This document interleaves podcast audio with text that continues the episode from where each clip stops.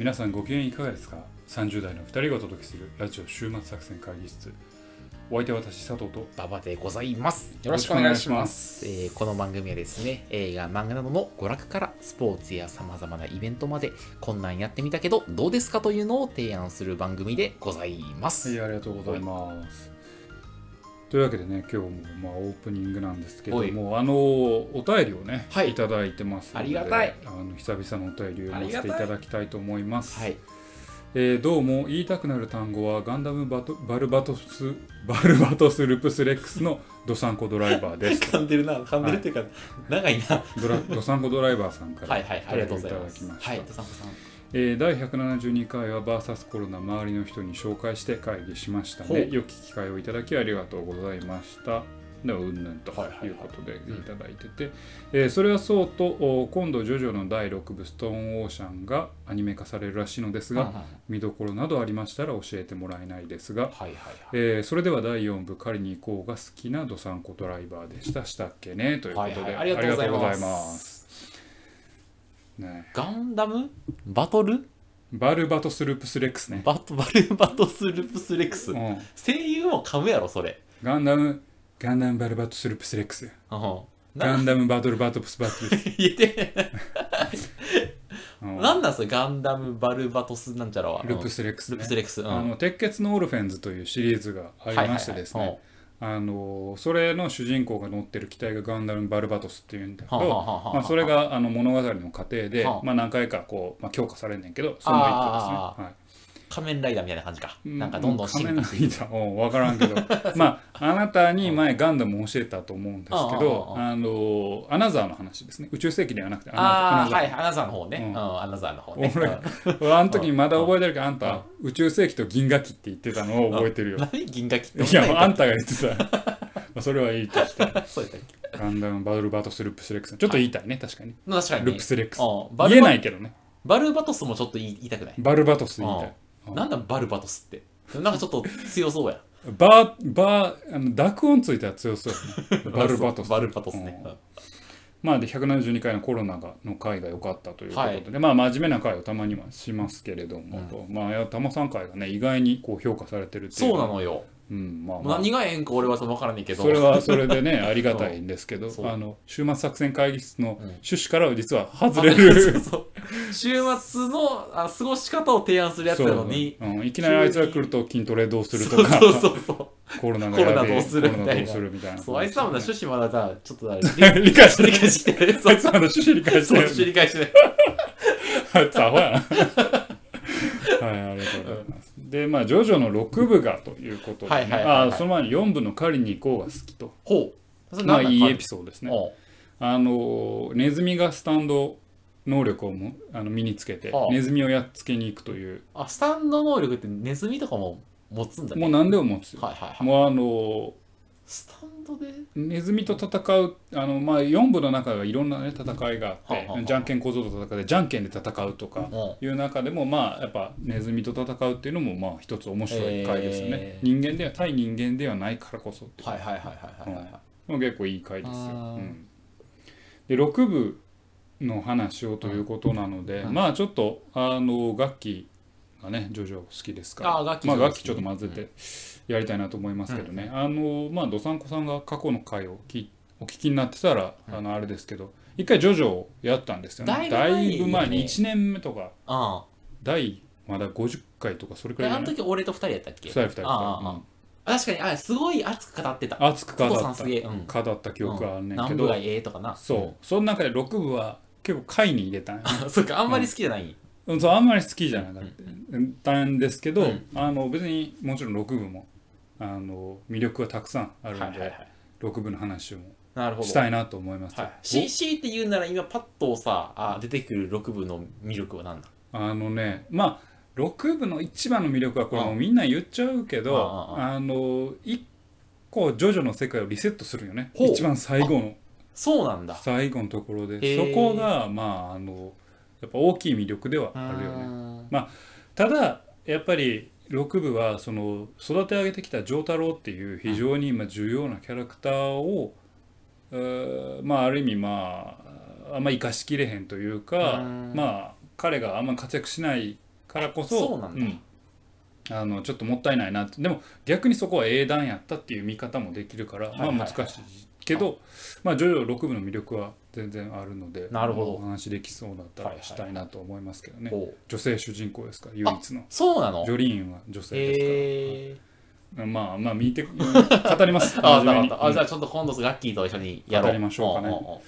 というわけでありがとうございますと、でということでね、うん。まあ引き続き皆様からの、うん。お便りをお待ちしております。はい、お待ちしておりますのでね。島作戦会議室ではお便りをお待ちしておりますというところで、終わるんはかいっていう話ですけどね、あのどしどしと、はい。あのお便り待い、ただければと思いますので、はい。参考ドライバーさんありがとうございました、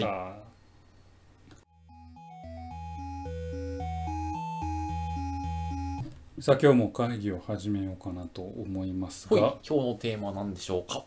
えーっと今日のですね、はい。テーマを語る前にですお。ね今日ちょっとまずここはもうテロップというかテロップ。注意事項を入れておこうかなと、思います本邦初の 本邦初注意事項。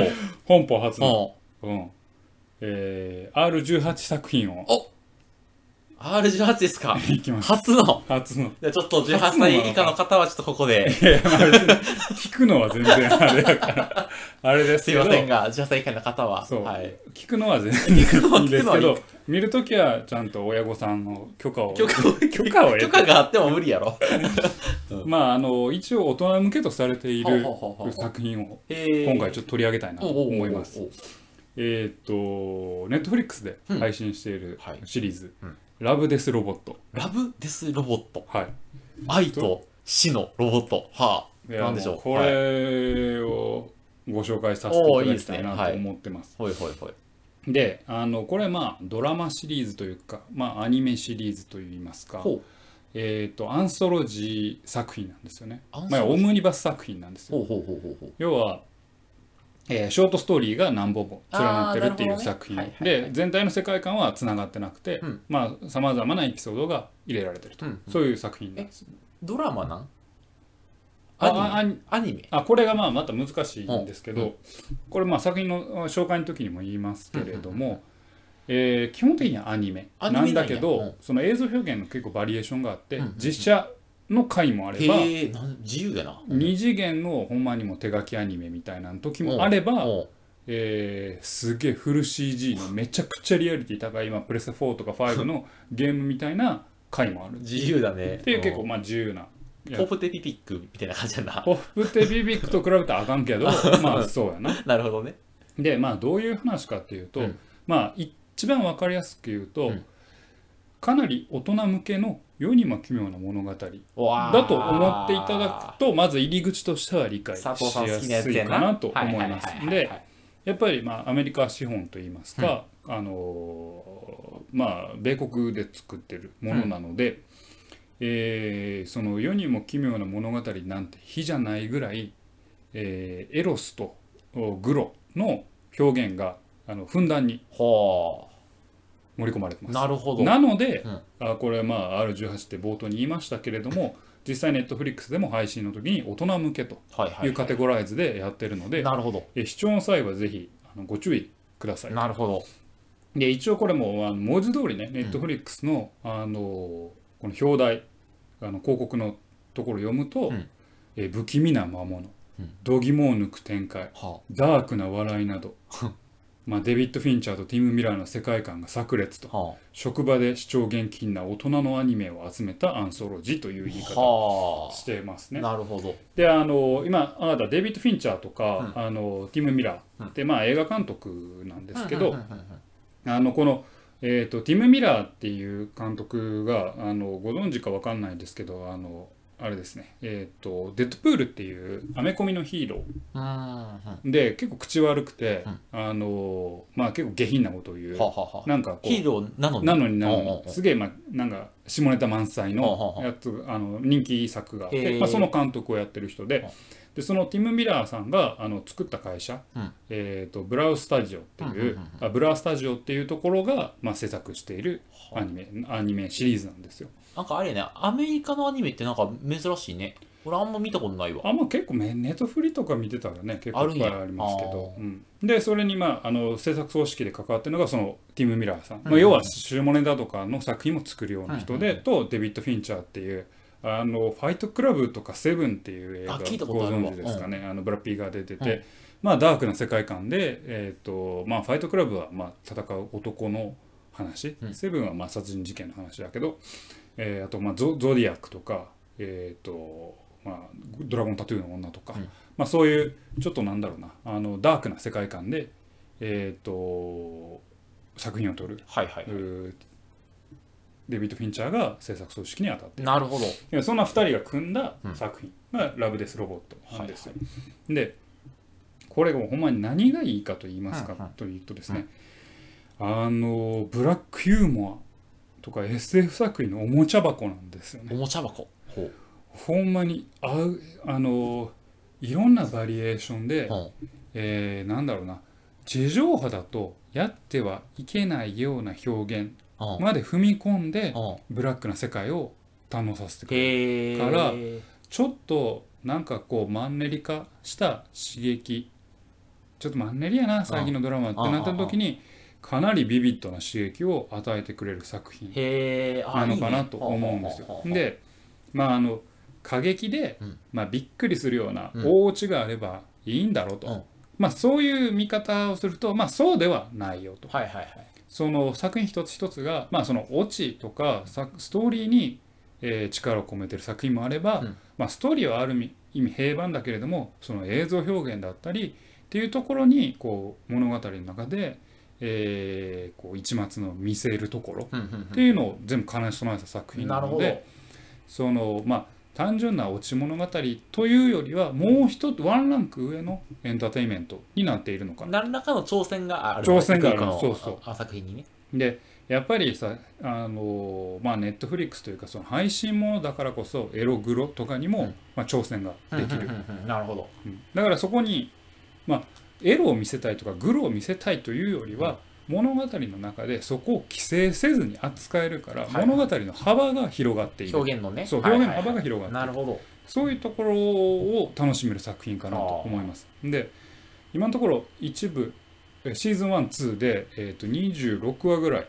出てるのかあな。結構あるね。でシーズン3が22年にあの出るっていうあまあ来年やけど。ほうほうほうほうほう。あのシーズン2が今年の5月ぐらいに出たんです。うーじゃあ結構ありねその、えーあの人気シリーズなんだまあまあまあまあで1話が、えー長くて18分ぐらい。あちょうどいいや。ん短いやつが6分ぐらいなんですよ。仕事の休憩時間にちょうどいいやん。でも言った通り、うん。仕事の休憩時間には見ない方がいいよっていう作品なんです まあ職場ではね。職場では見ない方がいいよね、だからこれはまあこれはまあ後でちょっと言いますけど、両面あるんですけど、うん。まあ YouTube 時代といいますか、まあインスタントに楽しめるものをっていう時代背景もあるんでしょう、なるほどね、うん。えーまあ短くて短いんだけれども濃密な作品が味わうことができる。であの私が結構短編漫画の短編集の回とかあって、あのでも言った通りやっぱり短いからそのクリエイターの個性が結構バンと出るというか、はいはいはいはいはいはい短い中にこう押し込もうとするから,、うんだからそこが結構味わい深いかな。だだからあこの作多分人によってはこの作品あったけど俺の肌にあったけど、うんこれ合わへんわっていうのがあるはずなんですよ。いろんな人が作ってる。いろんな人があまああのある程度監督が決まってるけどいろんなバリエーションがあるから、うんこれは結構刺さったけどこれ刺さらんわみたはいいな、はいはいはい、まあるとは思う、うん。好みとしてね、うん。ただしどれも、まあ、最低限のクオリティはあの担保できてると。思うのでそれを味わってほしいなと思いますと。でまあこう前工場が結構長かったけれども、うん。まあ、作品こんなまあざっとね、うん。これがおすすめどですっていう作品を、お伝えしていきたいと思います。であの総合力、ほえー総合的な完成度で、うん。えーうナンバーワナンバーこれが僕は一番面白かったなっていうのが、えーグッドハンティング。グッドハンティング。という。よ良い狩りに行こうぜはい。これはなんか原作小説があるらしいんですけどまあそれに基づいて15分ぐらいのお話なんですけど、ううんまず15分ぐらいにしては濃厚やし展開も多いなっていう、すごいいい作品だなと思いました。でお話としてはえっ、と狐の妖怪がいるんですよ。まあはい妖怪で出てくるんや。うんまあ、中国かな？ちょっとあの産業18世紀ぐらいの中国かな？でなんか妖怪退治をする親子がいるわけです。でそのお父さんが狐の化け物みたいなのを追っかけてまあなんか陽子クラマみたいな。ああの女性に化けるあの狐の妖怪を、まあ、殺すんよほ退治するんよでただその狐の妖怪はあの子供がいたんよね。う。んまああなるほど。の狐の娘。でむすあの主人公は息子やねんけど、その息子はお父さんに言われながらもそのえっ、と狐の娘を隠すんよ。うなるほど。で時代がちょっともうすぐ流れて、うんお父さんをあの狐のむすあの母を殺して、うんで息子は狐の娘を隠して、うん。でそこで狐の娘とあの主人公の間に、まあつながりができる。わけ、はいはいはいはい。で時代が経っていって、うん。産業革命があって、ほえー、と中国にもまあイギリスがねう。ん支配がうんとか、まあ、文化が入ってきて、うん。えー、とそういう産業が発展することによって魔法の力が弱くなると。ほ産業革命によってど。うん。失われてしまうで狐の娘はほ魔法の力がどんどん弱って普通の人間と変わらんようになってしまう。うあら。で狐としてのアイデンティティを失うわけでえーで一方であのその化け物退治してた主人公のあお父さんは化け物退治してたんだけど、うん。主人公もどっちかというとメカニックとか機械の方が好きになってなるほど。もうあの妖怪退治とかしなくなって、はいはいはいはい。でそういったまあある種科学の発展によって生きづらさを覚えるようになってきた狐の娘が、うん。まあちょっと娼婦として働いてんねんけれども、その中である運命に、えー巻き込まれて、うん。それを主人公が手助けして、うん。えーと失った妖怪の力からまた別の力を手に入れてさあどうなっていくんだろうっていほうう。そういうお話なんですけど。なるほどあのちょっとねエロが多いんですけどエロ勝負言ってたもんね今なううん。ん。あのなんやったらあのエロって言った時に、うん。まあ、やっぱり男性からするとん。女性の裸みたいなイメージあるけど、はえー男性の裸もめっちゃ出てきますこの作品。チンポコ出てきます普通に、うん。はあの女性も男性も下も上も出てきますそれくらいエロが多いん。ですよアメリカってことやなこれは、うん。あの全シリーズ通じて、あうん。ないやつももちろん。あるん。ですけど、まあ、この作品は特にありまえす。モザイクとかないの？ないです。ないの？ない。あら。ない。チンポコポロンって。あら。まあ絵だけどね。え？絵あアニメだから。アニメか。うん。あアニメだ。なそうかそうか。絵だけどあよかったよチンポコボーンと出てるしはあはあはしかも勃起してるからちょっと気持ち悪い。正直気持ち悪いけどまあ、そういうエロも注意しなきゃいけないんだけどこれストーリーもできてるし世界観の作り込みもいいしん主人公たちの追ってる葛藤まあ主人公の葛藤はあんまないんやけど、うん。あのえー、と狐娘が追うべ追う葛藤もいいし、なんか物語としてもう結構出来上がってるなみたいな、えーうん。あの2時間にしてもできそうなぐらいの尺のものをギュッとしてるから、うん。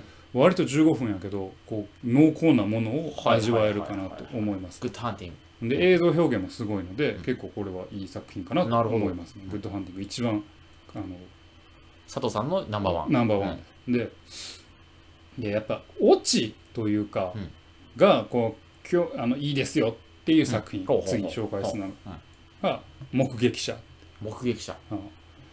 これもちょっとエロ エロというか、うん。あの裸とかめっちゃ出てくるんですけど これもまあなんかストリップで働いてる女性かな主人公は。入りがもうな。うん。でそのストリップの女性が家から出勤しようとしてる時にうん。向かいのマンションで男が人を殺してるのが見えるんよ。うんでうん。男に身と目が合うんよね。お前見たな。バチッとで女性はあのやべえと思いながらうん。逃げ出すねんけど男が追っかけてくる。でそこから逃走劇が始まんねんけうん。どさあどうなるっていうお話。でこれも映像表現。これは映像表現がまず結構すごいなっていうのがうん。ちょしこれは CG アニメなんですよね。CG なんだけど CG めっちゃ結構綺麗なんだけどうんところどころでインサート的にアニメのカットを入れ入れたり、うん。あのちょっとなんかこうストリップバーだからかわからないけどちょっとトリップしたような、うん。あの映像表現もあるんやけど、はいはいはい。それもなかなかこうなんか見応えがあってまあ映像表現として見えんねんけど、あのまあ冒頭言った通りこれオチの話なんですよね。最後のオチが。最後のオチがああなるほどと。なるほど。あこのジャンルこれちょっと言ってしまうとうん。なんかもうねネタバレになるからあれなんですけどこのジャンルってまあある程度こうやり方ってこう決まってたけど、うん。あこっちの方向行くやり方ってのもあったなっていうのが、見えた。えそれちょっとじゃあネタバレにならんように普通はどういなるの？普通はどっちの方向に行くことが多い普通は、えーほぼネタバレやけどのいやこれ言わん方がいいと思う。あ言わん方が面白い。あ普通はあーまあちょっと夢とか？夢？ああ実は夢でしたみたいな。夢とか？あれ？時間が戻ってる？みたいなはいはいはい。感じになんねんけど、あそうじゃない。落とし方をしてるから結構面白いですとほうほういうのですね。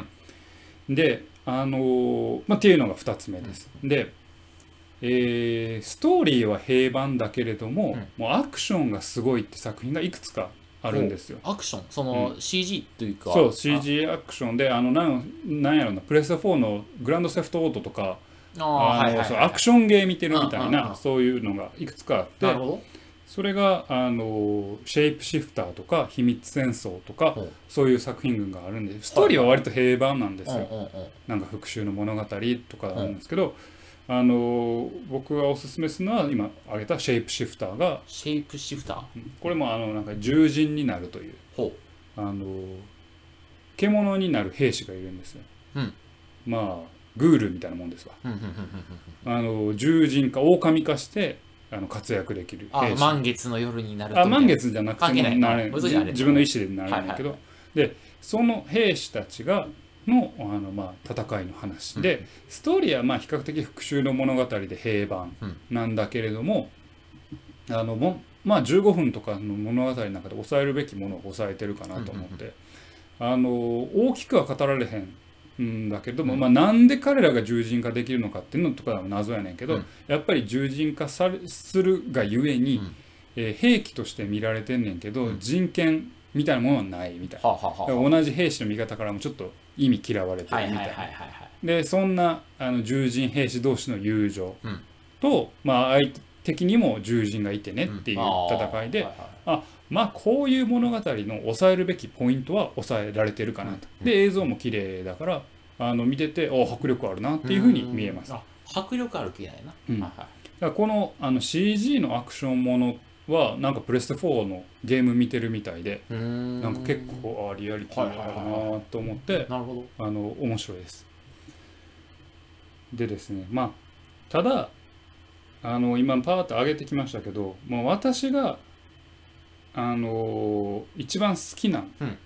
が、まあ、2作一番じゃない、好きな作品。個人的に好きな作品があってやっぱりこう世にも奇妙な物語とかブラックユーモうんうんアを描く時ってやっぱりこう帰りというかなんかこう自分が自分を見つめ直すというかなんかこう社会を見つめ直すというかなんか問いを与える作品が僕はなんか好きなんですよ。しあの社会風刺的な、ね、社会まあ社会風刺までいくとうん。なんか世の中っておかしいんじゃね？えみたいなそこまでなんかいたけだかというかうん。冗談から構えたような話し方じゃなくてあこれはどういう意味なんだろうっていうなんかこう自分の中のモヤモヤを残してくれる疑問を残してくれる作品がすごく好きなんですけどその2つおすすめしたいのが「ジーマブルー」とうん「えーとロボットトリオ」っていう。ロボットトリオ。両方ともロボットのお話なんですけどジーマブルーはとてもあの不思議な話で、うん。えーとまあ、ある芸術家がいるんですよね。でそのなんか宇宙もあるような世世界世界観。はなんか惑星間の一一気もあるような世界。でまあそれ自体はあんまストーリーにはそんなかかってこないけどその、えージーマさんが描くとき絵を描くときには絶対に絵の中心に青い四角を入れる。ほう。青い四角。うん。絵の中の中心に青い四角。でその青い四角の正体って何って新聞記者が追っかけてって、そのジーマの正体とかに出会うっていうお話なんだけど、あこれおもろいなと。これもまあネタバレになるからあんまり、あまあ、ジーマの正体を言ってしまったらネタバレになるからああれなんですけどああの関わるようなことを言うと、うん。まあ、人間が AI, AI が人間を超える超えないっていう、まあ、シンギュラリアンみたいな人たちがうん。好きな話があるけれども、いやそんな話を考える前にやっぱり人間とは何かと。うん。でロボットとは何かっていうのをちょっと突き詰めて考える、うん。そのなんかちょっと問いが与えられる作品だはいなとはいいいねいいね。うん。思う、あのロボットにとって生きるっては何だろはいはいうもしはいロボットが人格を持ってうん。AI となって生きるっては何だろう。うんうんうん。それを翻ってみた時にロボットってまあ人間のまあある意味鏡といいますか、ものだからそれを翻って人間の生き方ってっていうふうなものを考えさせてくれるのがジーマブルーえー。かなと思います。なるほど。あいいね。いいテーマだねなんか。これねいや深いなと思うこれ見た時に、あのあロボットはそこに変えるのかってちょっとネタバレチックなことを言ってしまうけど、あそこに変えるという解釈は面白いなと思って。でそうなった時にでもそれって結局人間が原点に変えるということとじゃあ原点って何？みたいな。で結局起源を求めるっていうのが生物の本質なのかしら？みたいなことをちょっと考え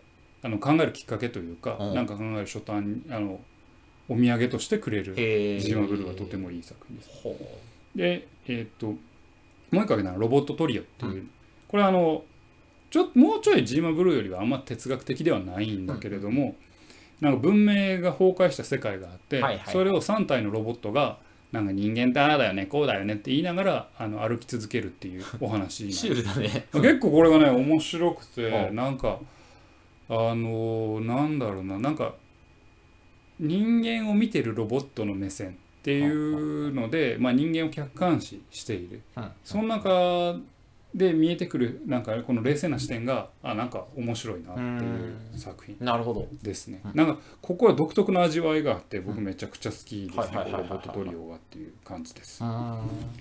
というわけで、まあ、まだまだちょっと紹介したい作品がねいっぱいあるんですけれども、ちょっとこれくらいにしておいて、まあ、5作品ぐらい紹介したので、まあ、うんぜひね、まあ、見ていただきたいんですけれども、あの、まあ、これのまあ問題点というかはあ。のあここちょっと物足りなかったなみたいなところもあるとあのこれは文化の違いかなと思うんやけど、まあちょっと世にもね世にも奇妙な物語あげといて言うからなおさらやねんけど、えー妖怪というか化け物というかモンスターはうん。めちゃくちゃこの作品に出てくるんですけど、うん。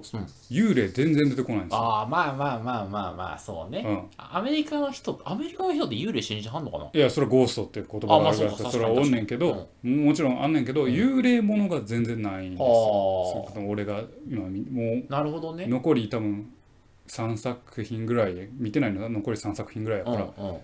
えーほぼまあ9割見たけど8割方見たけど、うん。えー妖怪が出て妖怪は出てくるけど幽霊は出てこない、なるほど。まあ、ここは文化差やなっていうのと、えーモンスターが大体一緒っていう。あそうなの。でなんかでき造形はちょいちょいちゃうけど、うん。大体四つん這いで走ってでやっぱ人間を食うというから口めっちゃでかくて、で目がなんか退化してんのかちっちゃかったりする、でそれがなんかロボットが襲ってくるっていうような話でも大体なんか同じようなフォルム だからそこはもうちょい幅あるやろっていうツッコミが俺すげえいいと思うよ。またこのパターン。またこのパターンかはいはいはい。ででさっきアクションものの時にちょろっと言ったけど、うん。アクションもののストーリーが割と一緒。ああそう映像めっちゃ綺麗やしけうどストーリーが割とそこ平板になってるからうんうんうん。なんか見慣れてくるとちょっと物足りへんぞうん。みたいなあー。映像めっちゃ綺麗やしこれ大きいゲームのなんか世界観の一つで自分がこうやったらおもろいんやろなみたいな思うけうんどまあストーリーはまあ一緒やなうん。みたいな、うん、っていうだから細部にどこまで入り込んでいけるかっていうところがあるかなとなるほど。思いますまあ、幽霊やとどうしてもなあのエロいグロいにはならないからね。まあうんそうねだからホラー作品というか、うん。ホラーやねんけどな多んかあれでしょあんまりなんか幽霊でゾッとするみたいな感じじゃないんうでしょゾッとはせんな、うん。いやもちろんバッドエンドの作品いっぱいあるんですけどああのあんまりこう幽霊っぽさはないあはいはいはい作品はいが多いので、なるほどねそこがちょっとねあの、まあ、ある種物足りへんし、うんそこの刺激を求めちゃうっていうんうんうん。うのはありますと。であと、まあ、YouTube 時代って言ったのがね最初。あああの15分ぐらいで終わるとこ15分ぐらい。でこれはこれでなんか挑戦だから僕はいいと思うんですけど、うん。これってある種すごく時代に対する挑戦であり危機危うさもはらんでるなってちょっと俯瞰してみて思うのは、あの短い映像作品かつエログロで映像表現にこだわってるような刺激的な作品うん。群なんですよ。うん。要は15分でインスタントに刺激を与えられるわけですよね。あでストーリーも平板って言っあまあ中にはね中には平板なやつもあるんですけど要は映像が綺麗でうん。ストーリーは分かりやすくて、うん。エエログロの刺激があるとなるとその刺激に慣れちゃうとあ長いストーリあー。難解なストーリ戻れなくなっちゃう。ーまあシンプルな絵構構造とかっていうところにそう戻れなくなるはいはいはい。じゃないかなとなるほどね。思って、うん。これが広まってほしい。みんなに楽しんでほしいと思う反面、うん。えーリテラシー低いままで臨むといや俺自分のリテラシー高いとは思ってへんけど、うん望むとこれに慣れちゃうのは一種の麻薬やなはいっていう危うさをはらんだ作品やなと思ってこれはこの「ラブデスロボット」だけじゃなくてその俯瞰してみた時にあひょっとしてこの、えーサブスクが、えー YouTube みたいな要はインスタントな映像作品を与える場になってしまうと、うん。それってストーリーの崩壊を招くなっていうそのどうしてもやっぱりあの深いテーマについて語ろうと思ったら長なってしまうもんな。そう。どうしてもな。でだからそのこの作品の中でも何にも起きない話とか、うん。結構哲学的な問いの話って結構あったりするんですよね。でそういったものの評価っていうのがあのまああんまり刺激表現に慣れすぎるとなんか薄らってしまうともったいないなって思うんですよ。はいこれ今回紹介しなかったですけどなんか僕あの「溺れた巨人」っていう作品もあって、うん。あのでっかい巨人がしの死体が人間人間の姿した。でっかい巨人が海岸に打ち上げられる。それを見続けるおっさんの話なんですけどお大きいストーリーはないんですけど、うん。この話めっちゃおもろいなっおて思ったんおですよね。お。なんかでも多分映像の刺激的な表現という意味ではうん。ほぼないし、うん。ストーリーのあの起伏もないんです、でもこの「ラブデスロボット」の中にはちゃんと入ってる。っていうのはまあある種分かってるのかなとラブデスロボットの作り手が要は刺激的でビビッドな作品だけがうん。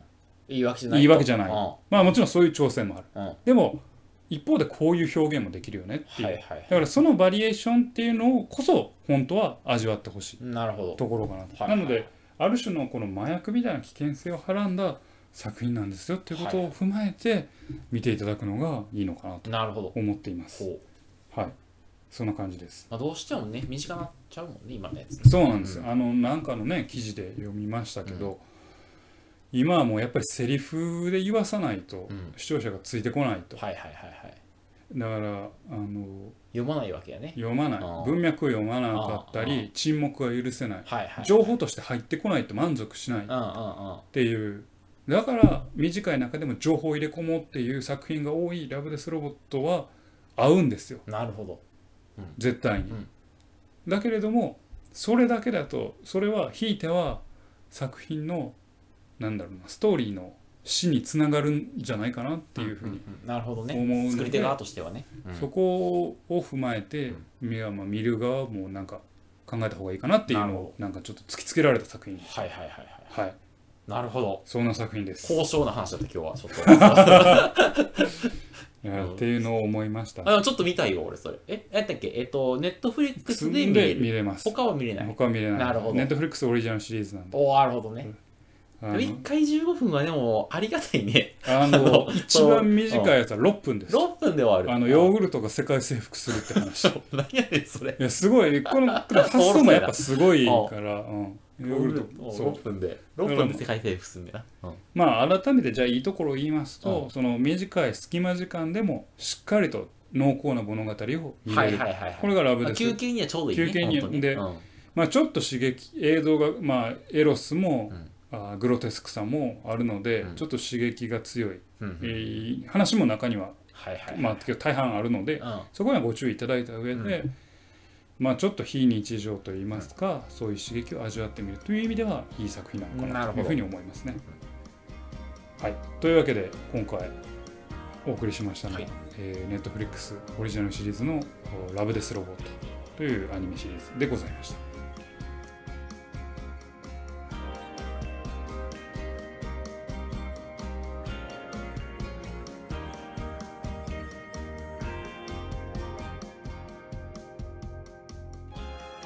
週末作戦会議室でお便りをお待ちしております。お便りやポッドキャストのメモ欄に記載されたリンクよりアクセスいただき、週末作戦会議室ホームページ、メールフォームよりお願いします。またツイッターもやっています。週末作戦会議室でぜひ検索ください。お便りは Twitter にでいただいても結構でございます。はいありがとうございます、はい。というわけでね今日はラブデスロボットとはい。いう話をしてきましたけれども、愛と死とロボットについて何か考えることある？愛と死とロボット。うん。あでもそのテーマで言うとあのね今ビビーっていうアニメがですね、はいはい。あのやっているんですよ。今ちょっと今期のアニメでして今今ね10話ぐらいまで出てるんだけどすげえそれが面白くてあの AI のロボットが主人公でほとんど登場人物 AI なのね、でなんか、えっと世界が AI によって滅ぼされる未来が見えててそれを防ぐために100年前から AI が、えっとタイムスリップするみたいな。うん。AI が、えターミネーター2やん。まあそうそういうことやほとん。どそうやな。ターミネーターうん、みたいな話ですと、へでなんかそう。でねすごいそう。なんかねえっ、とねあれだリゼロの、はいはい。えっ、と脚本っていうかあの書いてる人が、うん。そのアニメの脚本やってて、うん。やっぱリゼロってさあ見てるかもしれんけど、ねあのねなんかちょっとね恋愛ものでそれがちょっと辛いのよ。はいはい。でちょっとあの人間の自意あ自意識とかをなんかすげえ書くからちょっとなんかね辛いんだけどあの今回 AI の話はすごいサバサバしてて見やすくてそしてやっぱねおもろいのよね、へうーそう。でなんかそのなんていうの？えっとね AI によって戦争が起きるのを阻止する計画のことを彼らはシンギュラリティ計画と呼おんでるのよ。出た出た出た。みたいな、俺俺うん、シンギュラリアンめっちゃ嫌いやから でも、なんていうの、人え AI が人間を超えるではなく、その AI によって人間が支配されるのを防ぐのを彼らはシンギュラリティ計画と呼んでいるみたいな、うん。ちょっとだから、うん、あ矛盾を抱えてるんだけど、あみたいな話で、ちょっとね、俺ね、この話がね、なぜお面白いかをまだ言語化できてはいはいはいないんだが、ちょっとぜひちょっとね、見てほしい。で、それで言うと、C、CG はすごい。あのね、すげえ凝ってる。へーっていうのがあるので、ちょっとぜひちょっと、ビビーはおすすめです。はいまあ。オットタクシーのつ次ぐらいに今のところ俺は好きです。はい。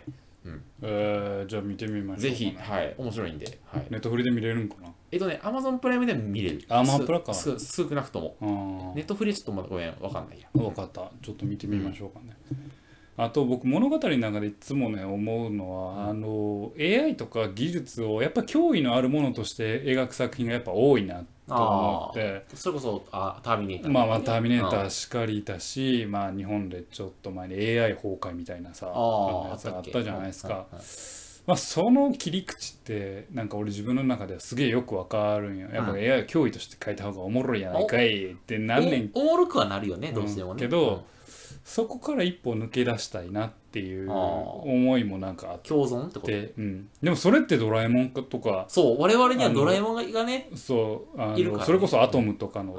話やんってなるとそれでもないなうそれはなんかちゃうなってなるとんうんじゃあこの2つをアウフヘーベンしてうん。あのあ人定税してアウフヘーベンせなあかんな なんでなんでなんでなんで。人定税してアウフヘーベン。し てカタカナが 難しいカタカナがだからちょっとこの2つを乗り越えたいなって思う。その作品を今待ってる俺は。の物語的な意味で。そうそうそうそうそうドラえもんでもなくくターミネーターでもないでもない AI の AI のお話。テテーマにした作品と何か。そう。はいはいはいなるほど。それをそうなってくるとやっぱりそのビビとか、うん。なんかまあそのこそジーマ・ブルームのも多分関わってくるかもしれんけど先挙げた。AI をある種人と見立てて AI の人生みたいなのを描くという、はいはい。あビビーはでもそんな感じ。うんお話が一つの確かに出口戦略かなとも思うんですよね。はい要はそれを一つの生物だと、うんうんうん見なす立場。なるほどね。うん、だから共異論でも、えー共存お友達理論でもない、えーまあ、ある種の、まあ、人種というか、はいはい。として見た時のお話。はあ。なんかねビビは面白くて、うん。えっとなんかねあの AI 命名法っていう AI に名前を付ける法律ができるのを阻止するとか、うん。AI が、えー史上初めて自殺するのを阻止するとかトとか AI が史上初めて人を殺すのをそ、えー阻止するとかそういう話が多いの、はいはいだすげえ面白いよ。そういう意味では。ああけどそれいいね。俺今いいと思ったのは、うん。俺 AI が自己否定を始めたら、うん。ひょっとしたら人間と同じレベルの存在になりうるかなって思うってまあ、なるほどね、もう AI なんか人間とうに超えられてるからさ、うん、あまあそのある種の能力って意味だよね、うんその単発のね。単発の能力、力という意味だから、けど自己矛盾を抱えるようになったら、うんやべえなって思う。でもそれってまあまあいいやそんな話はどうでもいいんだ。なんで最後ちょっとあれだどうするの？いやいやもうなんかあのエンディングトーク長えあな確かに確かにごめんごめんごめん。もう完全にあれだ。あフリートークになってるフリートークなんだなんでね、はい。はい。というわけで、まあはい。なんせ SF の話はね、こう議論が尽きないんですよ。尽きないね。うん。うん。SF は議論が尽きないんでね。皆さんもこう SF の世界に堪能してはいかがでしょうかと。いうことでございましたと、はいというわけでお送りしてまいりましたラジオ週末作戦会議室。本日はこれにて開きお開き。お相手は私佐藤と。パパでございました。また聞いてください。さようなら